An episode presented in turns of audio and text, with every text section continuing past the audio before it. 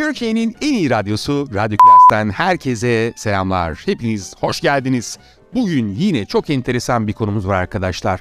Çok güzel hikayelerimizle yine konuşan bir radyo programı olmanın hakkını dibine kadar vereceğiz. Ha bu arada yok efendim ben sıradaki şarkıyı şunu armağan etmek istiyorum. Ben sıradaki şarkıyı buna armağan etmek istiyorum gibi bir beklentiniz varsa biliyorsunuz ki o radyo programı bu radyo programı değil.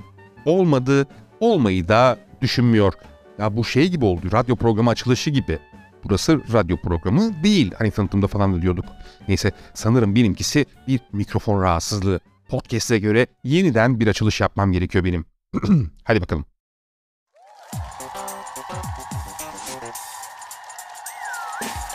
Geçerken uğrayanların, tanıtımı beğenenlerin, dur bakalım ne anlatacakmış diyenlerin, hadi canım öyle miymiş yok daha neler diyenlerin, bilmeyenlerin ve bilmek isteyenlerin, korkmadan bilmiyorum diyenlerin podcast'i ne bileyim başlıyor. Selamlar, ben Berat Genç. Ne bileyim podcast'ine hoş geldiniz. Ya bu da şey gibi oldu. Ee, Halit Kıvanç, Sezen Cumhur Önal, Çikolata Renkli Sevgilim, Haluk Bilginer falan değil mi? Biraz sonra şiir programımızla sizlerle birlikte olacağız. Yok bu da ben değilim de. Şöyle yeniden kendim gibi bir açılış yapalım. Selamlar arkadaşlar, ben Berat Genç. Ne bileyim podcast'ine hoş geldiniz. Heh, bu oldu. İlk bölümün konusu, podcast'in adı. Ne bileyim bu isimde ne alaka diyenler çok fazla oldu. Bilmiyorum anlamında mı yoksa bilimsel içerik anlamında mı diye çok fazla soru soruldu. Hatta çevremdeki insanlar sen bilirsin ya mutlaka bir şey bir fikir falan vardır diyerek e, övdüler mi yoksa yerdiler mi bilinmez bir cümleyle yaklaşsalar da bir kısım arkadaşlarım da senin son dönemdeki merakın olan bilimsel yaklaşımın bilimidir bu dediler. Aslında iki tarafta birazcık haklılık payı vardı. İşin aslı şu an bilmiyorum, bilmiyoruz diyemiyoruz ya bunu. Kötü tarafı itiraf da edemiyoruz. Hele bilim ve bilimsellik yaptığımız hiçbir sohbetin içerisinde söz konusu dahi olamıyor.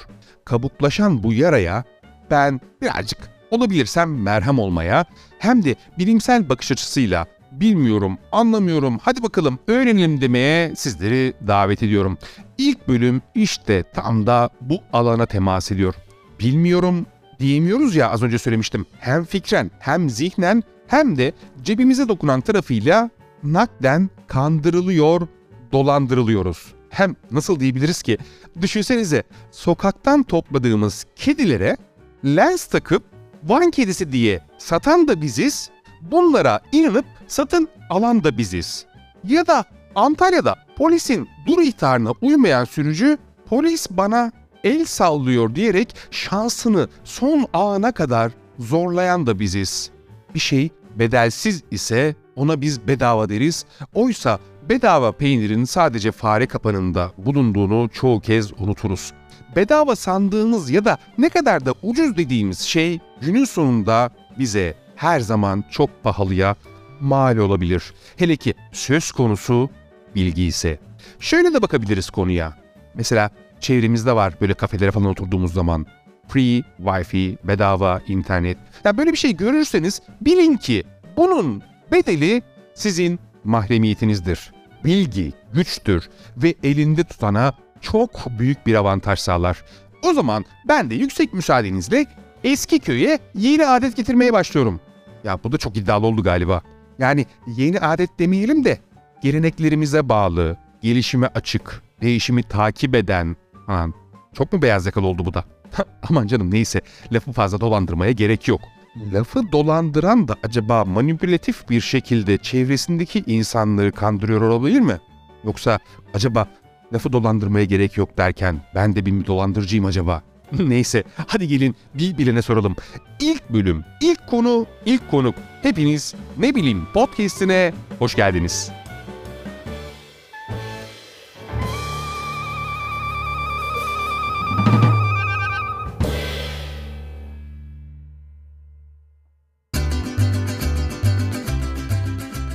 Bilinmezi öğrenmek için, yeni fikirler edinmek için ilk bölümün konusu olan nasıl karar veriyoruz, nasıl kandırılıyoruz?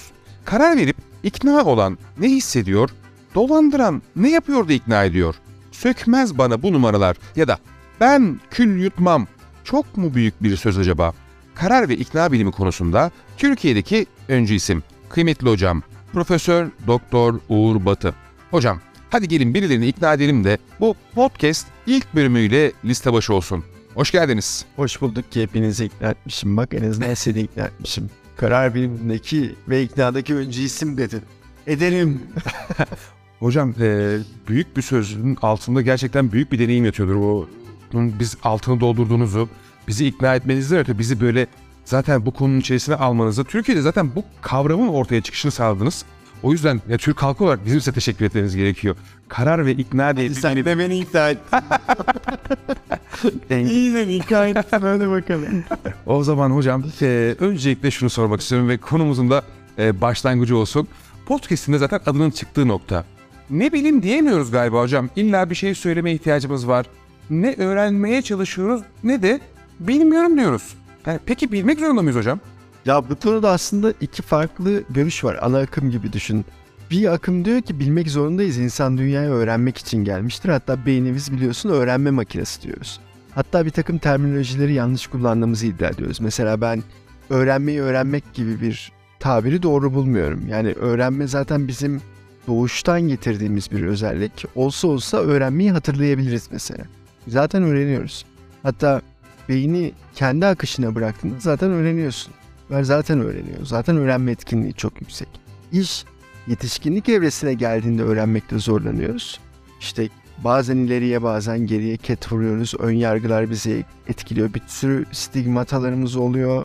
Ee, irrasyonel davranıyoruz ve öğrenmekte zorlanıyoruz. Dolayısıyla birinci ekol diyor ki insan dünyada öğrenmek için var. Amaçlarından biri bu. Aradığı anlam arama yolculuğunun parçası bu. Dolayısıyla öğrenmeliyiz. Dolayısıyla bilmeliyiz diyor. İkinci bir ana akım o da. O da diyor ki bilmek acı çekmektir. Ne kadar fazla bilirsen o kadar acı çekersin diyor. Ne kadar yüksek bir algıya sahipsen, etrafındaki olayları, olguları, nesneleri, kişileri, yanlış giden her şeyi ne kadar fazla duyumsuyorsan diyor, algılıyorsan, anlıyorsan acı çekiyorsun. O yüzden bilmek acı çekmektir, cehalet ise mutluluktur gibi bir söyleme varıyor bu ikinci akım. Ben birincilerdenim. Ben insanın tamlık duygusuna ulaşması için ki insanın benliğinin oluşumu, o üst kimliğinin oluşumu açısından çok önemli. Yani Uğur Batı olmanın tüm anlamları gibi düşün. Önce bunu ben hissediyorum, sonra senin hissettiğini hissediyorum. Beni öyle nitelendirdiğini biliyorum. O yüzden insan öğrenmek için, bilmek için var. Yolculuğun birinci kısmındayım ben. Hocam bu arada e, çok enteresan bir şey söylediniz. Yani öğrenmeyi öğrenmek kavramıyla alakalı. E, hiç aklımda olmayan bir soruyu canlandırdınız. Bazı insanlar bir sayfa yazıyı okumak, anlamak için üç kere okuyabiliyor. Bazıları bir kere okuduğunda anlıyor, bazıları beş kere okuduğunda anlıyor. Bunun gelişimsel süreçte ya da o çocukluk evresinden kalan bir şey gibi olabilir mi acaba? Şöyle bir öğrenme donanımımız var. Beyin ve onunla ilgili odacıkları oluşturduğu sinaptik bağlantılar oluşturduğu nöron yolları o pathway dediğimiz o patikalar, öğrenme patikaları falan bu var hepimizde gelişiyor. Bu donanımla ilgili bir şey. Bir de bunun yazılımı var. Bir de yazılımı var bu donanım. Ona da biz zeka diyoruz. Ee, o zekanın bir çıktısı var ona akıl diyoruz. Akıl, zeka ve donanımın içinde yer aldığı bir evren var ona da zihin diyoruz. Yani burada aslında asıl onun zihin olduğunu biliyoruz. Buradan yola çıkarak eğer zihnin o mindset diyor yani İngilizler, Amerikalılar. O zihinsel setin senin öğrenmeye açıksa, gelişime, değişime ama olumluya doğru olan bir değişime. Çünkü değişim illa olumluya olmak zorunda değil. Yani insanlar bugün bulduğun pozisyonda 5 yıl önce daha iyi bir pozisyonda olabilirler bu arada. Biz değişimi hep iyiye doğru olduğunu düşünüyoruz. Hayır insanlar kötüye de gidebiliyor. Hatta pek çok insan kötüye gidiyor onu söyleyeyim. Dolayısıyla senin zihinsel setin buna çok açıksa daha efektif öğrenme yolları inşa ettiğini biliyoruz. Yani e, hatta ona beyinde uzman nöronlar oluşturmak diyoruz. E, sen bir nörobilim e, öğrencisi olarak bunu çok iyi biliyorsun ki beynin içerisinde 100 milyar nöron, bu 100 milyar nöronun 15 milyar tanesi yaklaşık bugün konuştuğumuz konularla ilgileniyor. Öğrenme, yaratıcılık, karar vermek vesaire. 80 milyar kadarı da e, aslında biyolojik ihtiyaçlarla Sindirim sistemi, dolaşım sistemi, kan dolaşımı aklına ne geliyorsa. Bu 15 milyar nöron kendi içerisinde oluşturduğu kombinasyonla aslında insanın öğrenme kapasitesinin hatta mesela veri tutma kapasitesini sadece matematik sayı sisteminin henüz ortaya koyamadığı, tarif edemediği bir sayı olduğunu düşünüyoruz. Yani mesela senin beynin ve bizim hepimizin beyni hesaplamışlar bunu. Sadece birim başına veri tutma kapasitesini hesaplasak yaklaşık 300 yıl boyunca 400 4K bir filmi düzeltiyorum. Noktasına virgülüne kadar her bir sekans, her bir görüntüyü öğrenerek kaydedebilme özelliğine sahip. O da kombinasyonu hesaplamadan. Bu kadar efektifiz normalde. Ama beyin nörokimyasal, nörofiziksel, nörobiyolojik olarak sürekli olarak gelişmeye matuf bir organ olduğu için sen o öğrenme donanımının içerisine ne sokarsan, nasıl bir yazılım oluşturursan öyle öğreniyor. Yani sen o yüzden bu zihinsel seti uzun uzun anlattım. Öğrenmeye ne kadar açık bir zihnin varsa, buna ihtiyaç olarak hissediyorsan, beklentin buysa, algıların çok açıksa, duyuların çok açıksa ve etraftan sürekli adeta bir sonar gibi topluyorsan bütün verileri ve bunu bilgiye dönüştürebiliyorsan sen zaten süreçte ve sürdürülebilir olarak sürekli öğrenmeye açık bir zihne sahipsin. Bir diğeri de o zihne sahip değil. Bak donanımı var. Hatta belki donanımı senden iyi olabilir. Yani başlangıç öğrenme kapasitesi senden iyi. Mesela sende 6 birim öğrenme kapasitesi var. Onda 9 birim ölçmek zor. Ama diyelim öyle. Ama sen öğrenmeye açık bir bireysin. Öyle bir zihne sahipsin. Senin öğrenme etkinliğin ondan fazla olacaktır. Yani başlangıçta böyle bir kapasite var diye bu onun muhteşem bir öğrenen olduğu anlamına gelmez. Hocam bu milyarlarca e, işte bağlantı noktası nöronlar vesaireler bunların oluşturduğu sinapsler vesaireler. Ya bu ikna olma konusunda bu akıl tutulması denilen kavramın içine mi dolduruyor acaba? Yani böyle profesörler de, uzmanlar da, ne bileyim e, ilkokul mezunu da, üniversitede profesör olan da bu konumuzla da alakalı olsun diye birleştirerek soruyorum. Bu dolandırmak, dolandırılmak, ikna olmak, karar vermek. Hani nasıl oluyor da orada akıl tutulması denilen kavramı yaşıyoruz biz?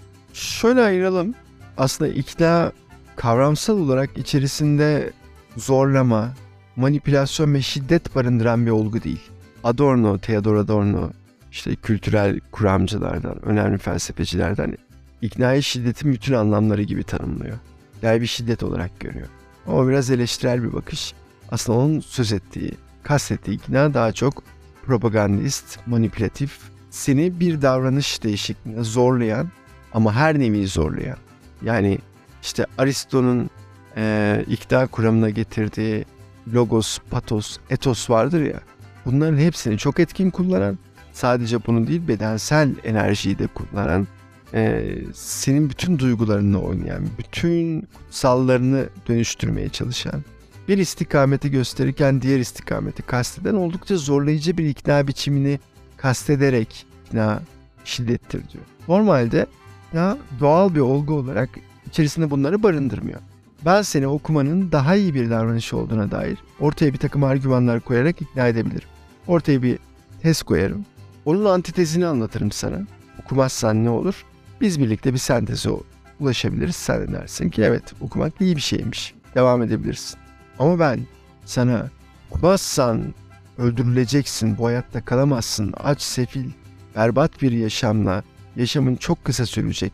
Çünkü çünkü çünkü diye seni bir davranış değişik zorlarsam birincisi ikna ikincisi manipülasyon olur. Bunun yüzlerce binlerce örneği verilebilir. Senin söylediğin o kandırılma mevzu manipülasyona gir. Olmayanı olan gibi gösteren. Olanı olduğundan çok daha büyük gösteren. Olanı gösterip olmayanı işaret eden. Senin aklını dönüştüren, zihninle oyun oynayan, duygularını değiştiren ve aynı zamanda bunu bir takım artistik kanıtlarla sana ispatlamaya çalışan, ortaya belki bazı istatistik veriler koyan, seni istenmedik bir davranış değişik, kendinin istediği ama senin belki istemeyeceğin bir davranış değişikliğine doğru yönelten her tür hareket kandırılmaktır. O manipülasyondur. O şiddetli olandır işte. Şu anda söyledikleriniz böyle benim aklıma birden George Orwell'ın 1984 Evet. e, kitabı da getirdi. Orası galiba manipülasyonu tam tarif eden bir ikna modeli. Daha da sert. Yani Çok sert, evet. Mesela Ben söyleyeyim yani gündelik siyaset tamamen manipülatif bazlı. Tamamen. Yani işte ekonomiyi konuşuyorsun. Vatan yahut millet yahut Silistire diye devam ediyor. E, demokrasi diyorsun bambaşka bir kıvamla karşı karşıya. Ama katılımcılık diyorsun ama özgür bir yaşam diyorsun. Ama ama diyorsun karşına pek çok farklı argüman çıkıyor. Siyaset gün dünyada yapım biçimiyle manipülasyonun bir biçimi. Reklamcılık. Biz reklamcılığı tanımlarken evet marka tarafı istenir bir davranış değişikliği yaratmaya çalışıyor ilgili ürün ve hizmetle ama diğer taraftan estetik kanıtları kullanarak görsellik, akış, prodüksiyon, renkler, oyuncular, söz düzeni öyle manipülatif bir hale gelmiş durumda ki e, iknanın bir adım ötesine çıktığını, geçtiğini söyleyebiliriz. Spor tamamen bir ikna biçimi haline geldi. Hem de manipülatif bir ikna. Yani spor normalde spor yapmak için yapılır. Çıktığı ilk andan itibaren otantik bir alandır ama endüstriyel spor devreye girdiğinden beri sadece futbol değil futbol başı çekiyor ama diğer bütün bütün bütün alanlarda spor ekosistemi ve ona dayalı kültür aslında oldukça manipülatif oldu. Bir oyuncu görüyorsun, tenis oyuncusu işte mesela yeni emekli oldu değil mi Federer? Dünyanın gelmiş geçmiş en harika sporcularından biri. Ama arka tarafında devasa bir reklam mekanizması, milyar dolara geçen bir ekonomi, içerisinde ait olduğu milleti ifade eden her şey aslında bütünde bakıldığında sporun başlangıçtaki amatör ruhun çok ötesinde bir profesyonel biçimle karşı karşıya kalıyorsun. Arka tarafta role playing'ler var. Arka tarafında reklam mekanizmalarının oluşturduğu persona çizimleri var. Nasıl davranman gerek? Nasıl konuşman, nasıl konuşmaman gerekti? Nasıl sevinmen gerekti?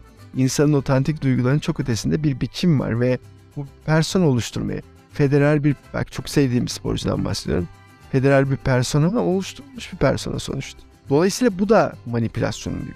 Yani ne diyoruz? Siyaset, spor, ekonomi, kültür, kitle kültürü, popüler kültür, müzik, sanat aklına ne geliyorsa artık maalesef büyük oranda endüstriyel manipülasyon, ekonomi politik olan şeyin bir parçası. Peki hocam e, bir TED konuşmanızda rastladığım şu çiftlik bank mevzusu vardı. Bu çiftlik bank mevzusunda böyle koca koca insanların, varlıklı İlk- insanların... Bak geldi görüyorsun. Evet geldi aynen öyle. Bir kere daha aldatıcı. Yaz bunu kere. Bundan 5 yıl geçecek. Tosun yine gelecek ve yine aldatacak. Yani ben o konuşmayı yaparken o TEDx Alsancak konuşmasıydı. Evet izledik. Evet söylemiştim gelecek diye geldi. Jetfa'da dışında söylemiştim gelecek diye geldi biliyorsun orada geçtiğim. Yani ben söyledikten sonra geldi. Bu sefer otelimsi bir şey yaptı. Yani onlar gelmekten bıkmıyor. Biz de kandırılmaktan bıkmıyoruz. Buna keyif verici bir şey olduğunu iddia etmek kolay değil. İnsanlar paralarını, emeklerini, zamanlarını, ilaçlarını kaybediyorlar. Ama buna meyilli olduğumuz da söylenebilir. Dolayısıyla tarih boyu böyle devam edecek ya. Belki dünyanın döngüsü en son zamanlarda çok popüler bir olgu haline geldi. Dünyanın bilgi felsefesi, epistemolojisi. Heterodoks politikalardan kopan epistemoloji yani bilgi felsefesi aslında belki de dünyanın kandırmacı üzerine kurulmuş olduğunu söylüyor. Niye biliyor musun Berat? Bilmiyoruz. Nasıl başladığını bilmiyoruz. Nasıl biteceğini bilmiyoruz. Dini inançlar açısından bakıldığında ortada bir senaryo var. Ama bu dogmatik, inanç temelli bir şey. Öyle olduğuna inanıyorum. Kalbim öyle seziyor. Öyle hissediyorum diyorsun. Veya inanmak zorundayım diyorsun. Ama gerçekten ne olduğunu bilmiyorsun. E, bilim devreye giriyor. Big Bang'ler patlatıyoruz ediyoruz. Zamanın sıfırı nerede başlamıştır? E göremiyorsun. E kuantum diyorsun kara deliklerde kaybolmuş bir bilim. E, bilmediğin şeyde kurgu uydurursun, senaryo uydurursun bu kadar basit. Hocam öyle bir şey söylediniz ki tam da podcast'in adına uygun yani ne bileyim. Gerçekten ne bileyim. Genelde de insanlar bilmekte çok zorlanıyorlar. O yüzden hikayeler üzerine ilerliyoruz. Ama o hikayelerde de e, bazen halüsinatif, bazen illüzyonist, çokça hüllelerle bezenmiş hikayelerle de karşı karşıya kalıyor. İnsanlar adeta yaşamlarını dolduruyorlar. Yani o yüzden storytellerlık yani hikaye anlatımı çok iyi. O yüzden hikayeci anlatımcı olan herkes her meslek grubunda çok başarılı oluyor. Hikaye e, insanın, insan beyninin analojik doğasının bir parçası. Ve o hikayeleri sürekli doldura doldura, metaforlaştıra metaforlaştıra. Diğeriyle benzete benzete, diğerinden ayıra ayıra ama sürekli temelinde o hikayeyi kullanarak ilerliyoruz. Dünyanın sonu gelecek. Peygamber Musa ne yapıyor? Her cinsten bir varlığı dünyanın devamı gelsin diye bir gemiye dolduruyor. Kaç cinsi dolduruyor? Ee, tüm cinsleri dolduruyor. Tüm cinsleri dolduruyor. Peki Hazreti Musa değil de Hazreti Nuh dolduruyor olabilir mi? Kesinlikle odur zaten. Bak aslında şu anda gol yedim galiba. Evet. Musa Legion deniyor mesela. Musa yanılsaması. Çünkü niye hikaye dedim ya. Yani fill in the blanks gibi. Boşluğu doldur. Bir peygamber var. Dünyanın sonu geliyor. Gemi var. Ona bütün cinslerden bir türü dolduruyor. Sorun ne? Bir cins ve hani sorunlarının ben sana bunu dolduran peygamber kim diye sorsam sen hemen Nuh diyecektin. Ama olgu o değil ki ben sana gösterdiğim biçim kaç cinsi o gemiye doldurmuş. O yüzden yanıldın. O yüzden Musa Legion deniyor. Manipüle mi oldum yani ben Tabii. az önce? Mani- manipüle oldun. Şöyle de sorabilirdim. Bak manipüle olmazdın o zaman. Hazreti Nuh her cinsten bir çift varlığı nereye doldurmuştur? Uçak gemisi diyecek halin yok. Yani denizaltı da demeyecektin, gemi diyecektin değil mi? Bak yine manipüle. Veya Hazreti Nuh hangi dağda bir gemiye tüm cinslerden bir çifti doldurmuştur diye sorsam Ağrı Dağı'nda diyecektim. Ama ben onun yerine sana bir köşe kapmaca oynattım açıkçası. Ne yaptım? Döndüm dedim ki Musa peygamber kaç cinsten varlığı o gemiye doldurmuştur dedim. Gemi aklına geldi. Sorunun asıl sebebi kaç cinsi oldu onu düşündün. Hatta soru sana çok kolay geldi ve dedin ki her cinsten. Aslında soruyu doğru bildin ama arada büyük yanıldın. İşte bunu bütün hayatımız gibi düşün. Siyaset bize böyle yapıyor, kültür bize böyle yapıyor, sanat bize böyle yapıyor, reklam bize böyle yapıyor, sinema endüstrisi bize böyle yapıyor, imajinasyon dünyası bize böyle yapıyor. Sürekli olarak kandırılıyor, sürekli olarak manipüle ediyoruz. Bunların bazıları çok dikkat çekici oluyor. Tosun onlardan biri yani. O yüzden hani çok altı çizili anladın mı? Mesela şöyle söyleyeyim sana. Bizi kandıran Tosun değil de daha az Tosun bir adam olsa. Mesela senin gibi görünen bir adam olsa. Businessman kılıklı böyle düzgün görünen, okumuş, eğitimli, iyi diksiyona sahip bir insan olsa bu kadar dehşetli olmayacaktı. Bak yine milyar dolar belki kandırılmış olacaktık. Ama kimse dönüp şey demeyecekti. Yani ya böyle bir adam nasıl bizi kandırır demeyecekti. Yani ölümün dehşetlisi çok ilgi çeker ya. Yani bütün o sinema filmlerinde falan ne kadar fazla kan varsa o kadar fazla izlenir. Kazalar bile öyledir. Etrafta trafik kazalarında. Az hasar varsa az izlersin ama çok hasar varsa çok izler herkes bakar. Adeta onun gibidir yani hani Tosun biraz pornografik bir kandırma metodolojisi bu burada. Adeta yani çünkü o tipten onu beklemezsin. Hani bakıyorsun da ya nasıl yedim bu adam yani bu adamı sekreter olarak masana koyar mısın telefonlarına baksın diye. Büyük ihtimal koymazsın. Yani bu adamı eee, satış temsilcisi olarak koyar mısın şirketine? Büyük ihtimal koymazsın. İK yöneticisi olarak koyar mısın? Kesin koymazsın. Finans müdürü olarak koyar mısın? E. GM'ye yapar mısın? E. Ya bu adamın birçok şey yapmazsın. Ama bu adama milyon milyon TL'lerine emanet eden dünya kadar insan var. Oradaki o o parayı veren sporculara, sanatçılara falan o bazı listeler olan inanılmaz yani. Hocam e, söylediğiniz şey o kadar enteresan ki yani aklımıza başka başka sorular getiriyor ama fazla da vaktinizi almak istemiyorum. İşte açıkçası şöyle bir şey. İnsanlar galiba e, aldatılıp para vermekten ve geri alamamaktan değil de aldatılmış olmanın verdiği o ve beklenmedik olan o aldatılmış olmanın psikolojik çöküntüsünün üzüntüsünü daha çok yaşamış gibi sanki.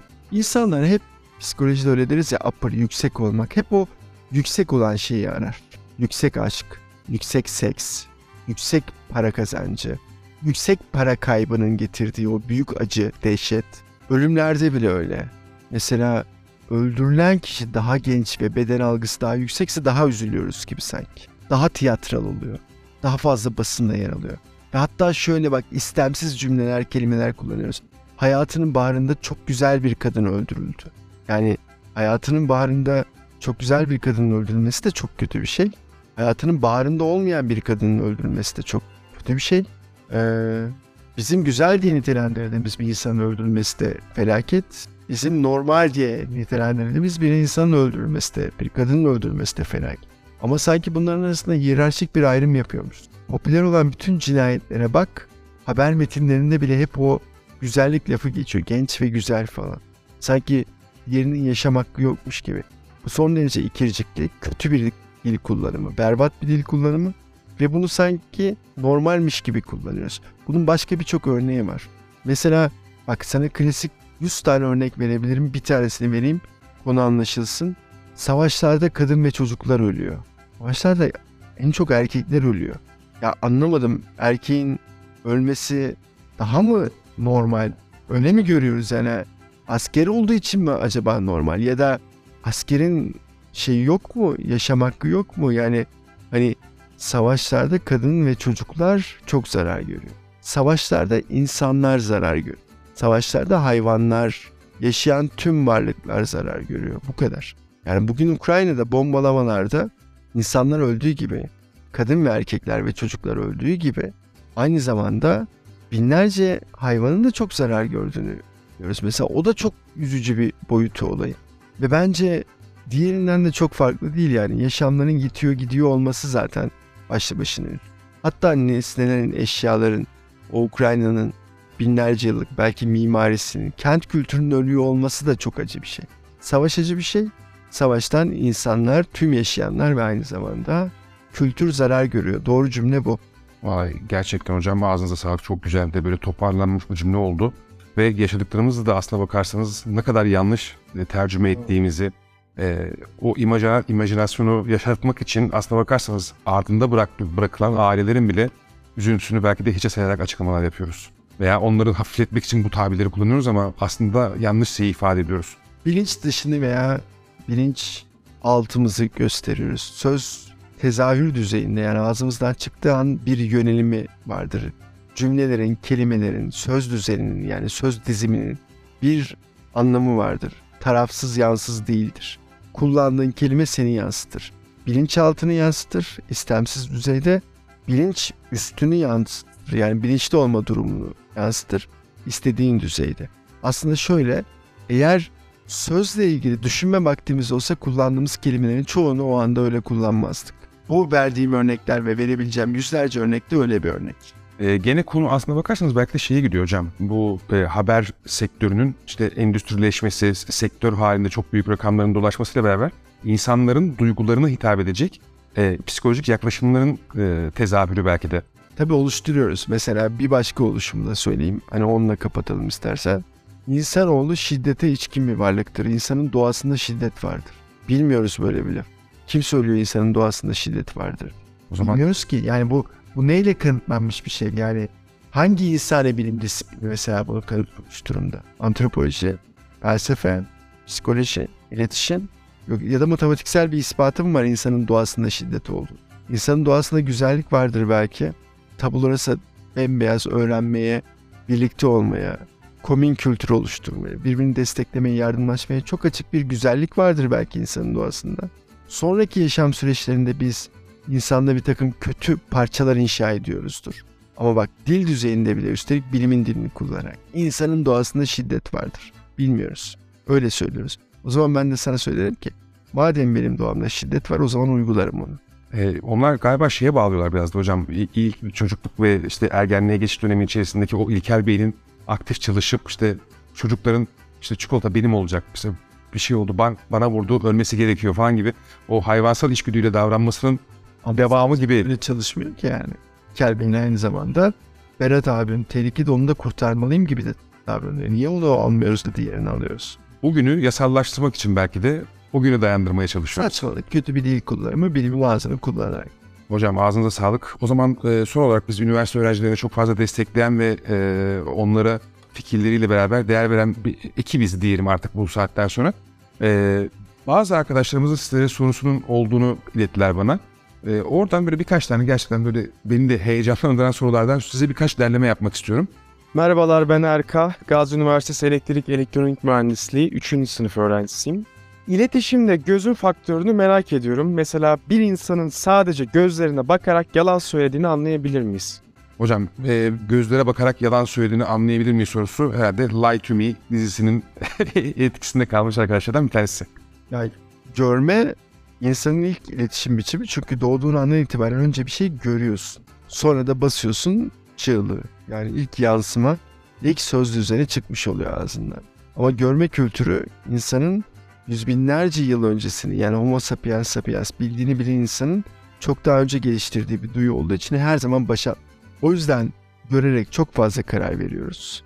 E, tabii ki koklayarak da, tadarak da, dokunarak da karar veriyoruz ama görme ve duyma duyusunun, bu beş ana duyudan bu iki duyunun daha da ana duyular olduğunu söylememiz gerekiyor. E bir de şeye bakarsan, işte medyanın gelişimi, daha öncesindeki yani sadece radyo televizyona falan gitme yani daha öncesindeki kitaplar, e, dış dünya gözleme falan hep görmeye dayandığı için ana duyu olduğu için insanlık o on binlerce yıl içerisinde güçlü bir görme, öğrenme tesisi kurdu.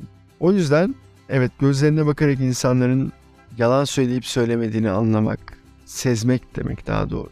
Ee, bazı ipuçlarını birleştirerek yani sadece gözlerine bakarak anlamak değil de yalan söylediğini.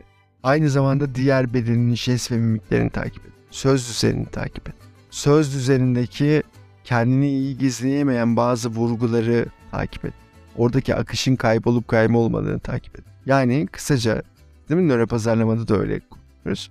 Füzyonlar yaparak anlayabiliriz. Sadece gözüne bakarak değil.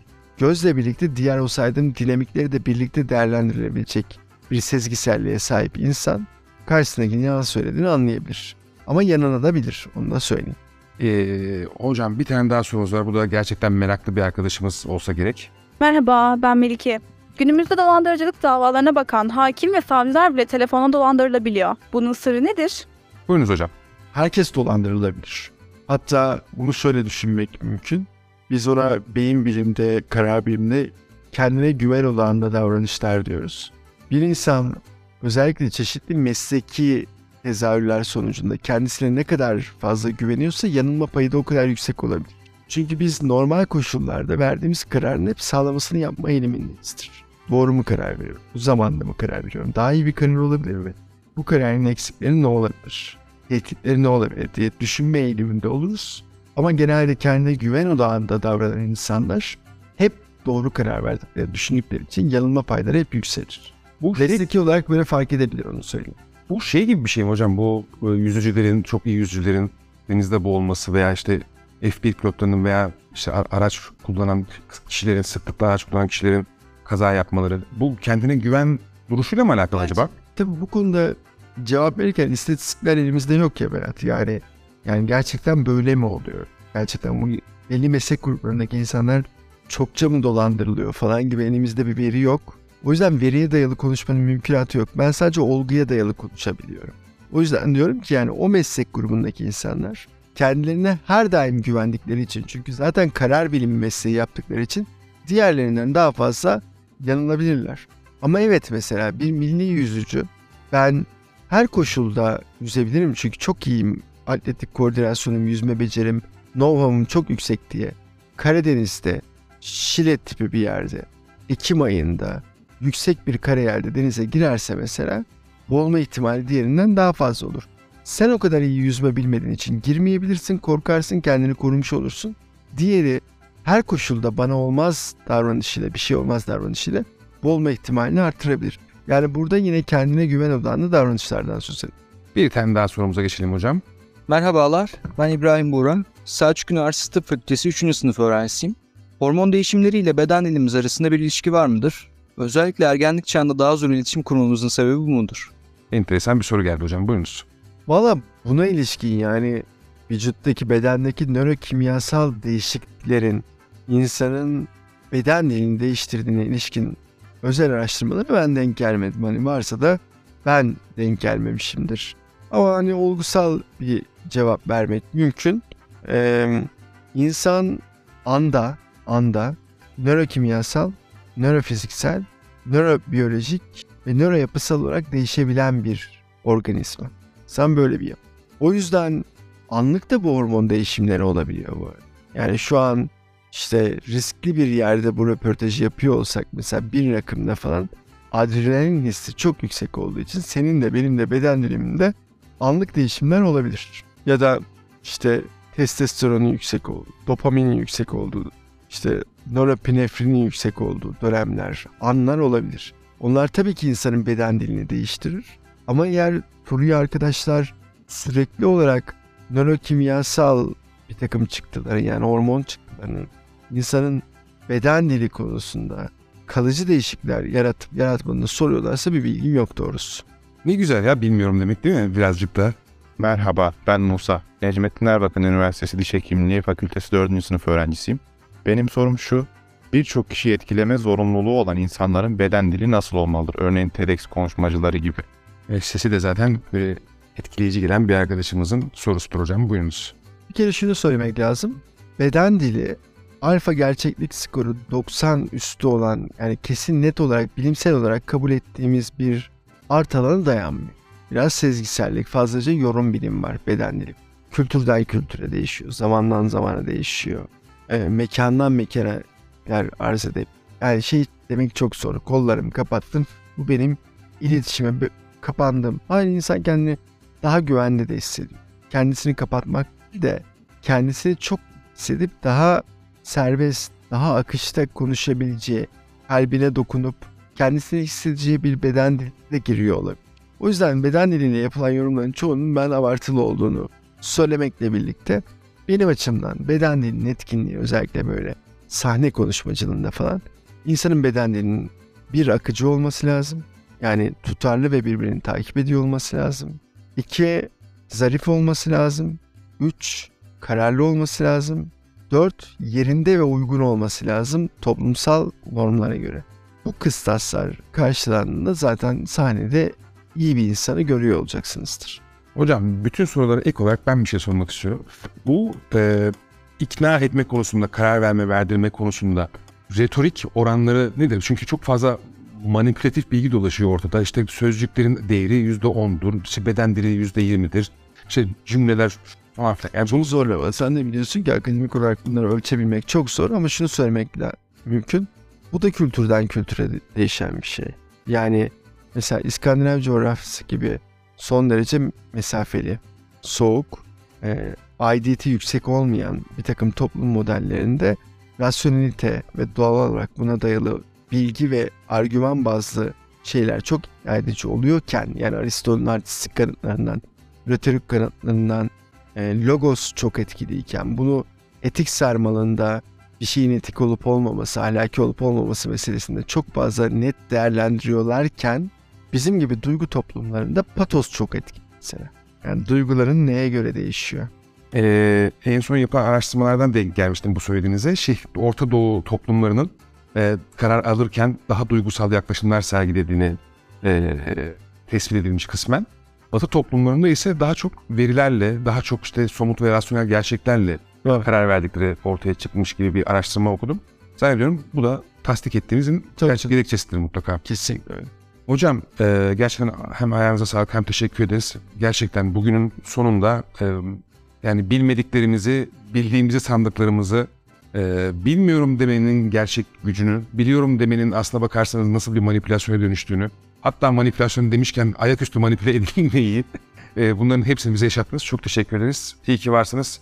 Sizler gibi gerçekten işi bilimle yöneten birisinin e, bizlere katkısı her zaman için çok büyük olacaktır. Her zaman olsun. Ben teşekkür ederim davetin için. Çok mersi hocam. Görüşmek üzere. Bunu saymayız yine isteriz. Her zaman.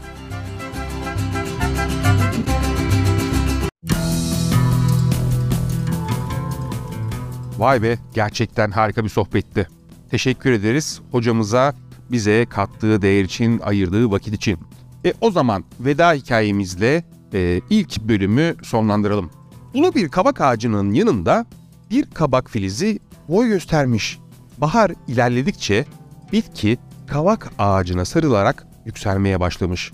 Yağmurların ve güneşin etkisiyle müthiş bir hızla büyümüş ve neredeyse kavak ağacı ile aynı boya gelmiş. Bir gün dayanamayıp sormuş kavağa. Sen kaç ayda bu hale geldin ağaç? 10 yılda demiş kavak. 10 yılda mı?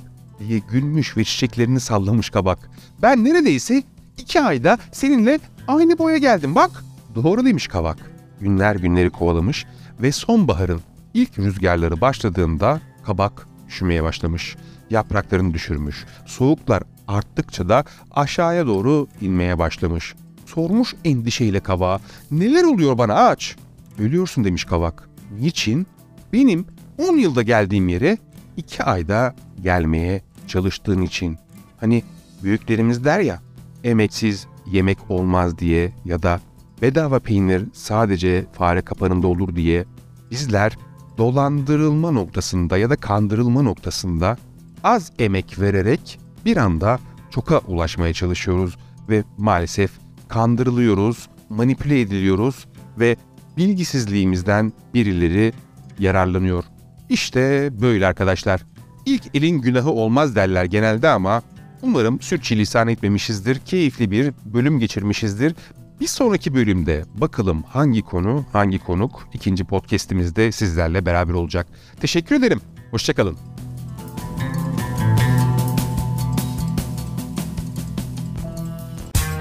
Artık bilen, bildiğini pekiştiren, bir yaşına daha yeni giren, yeni bir fikir edinen, bunu da öğrendik iyi oldu diyen. Hazır dinlemişken şunu hemen takip edeyim de ilk ben bileyim diyenlerin podcast'i ne bileyim. Şimdilik bitti.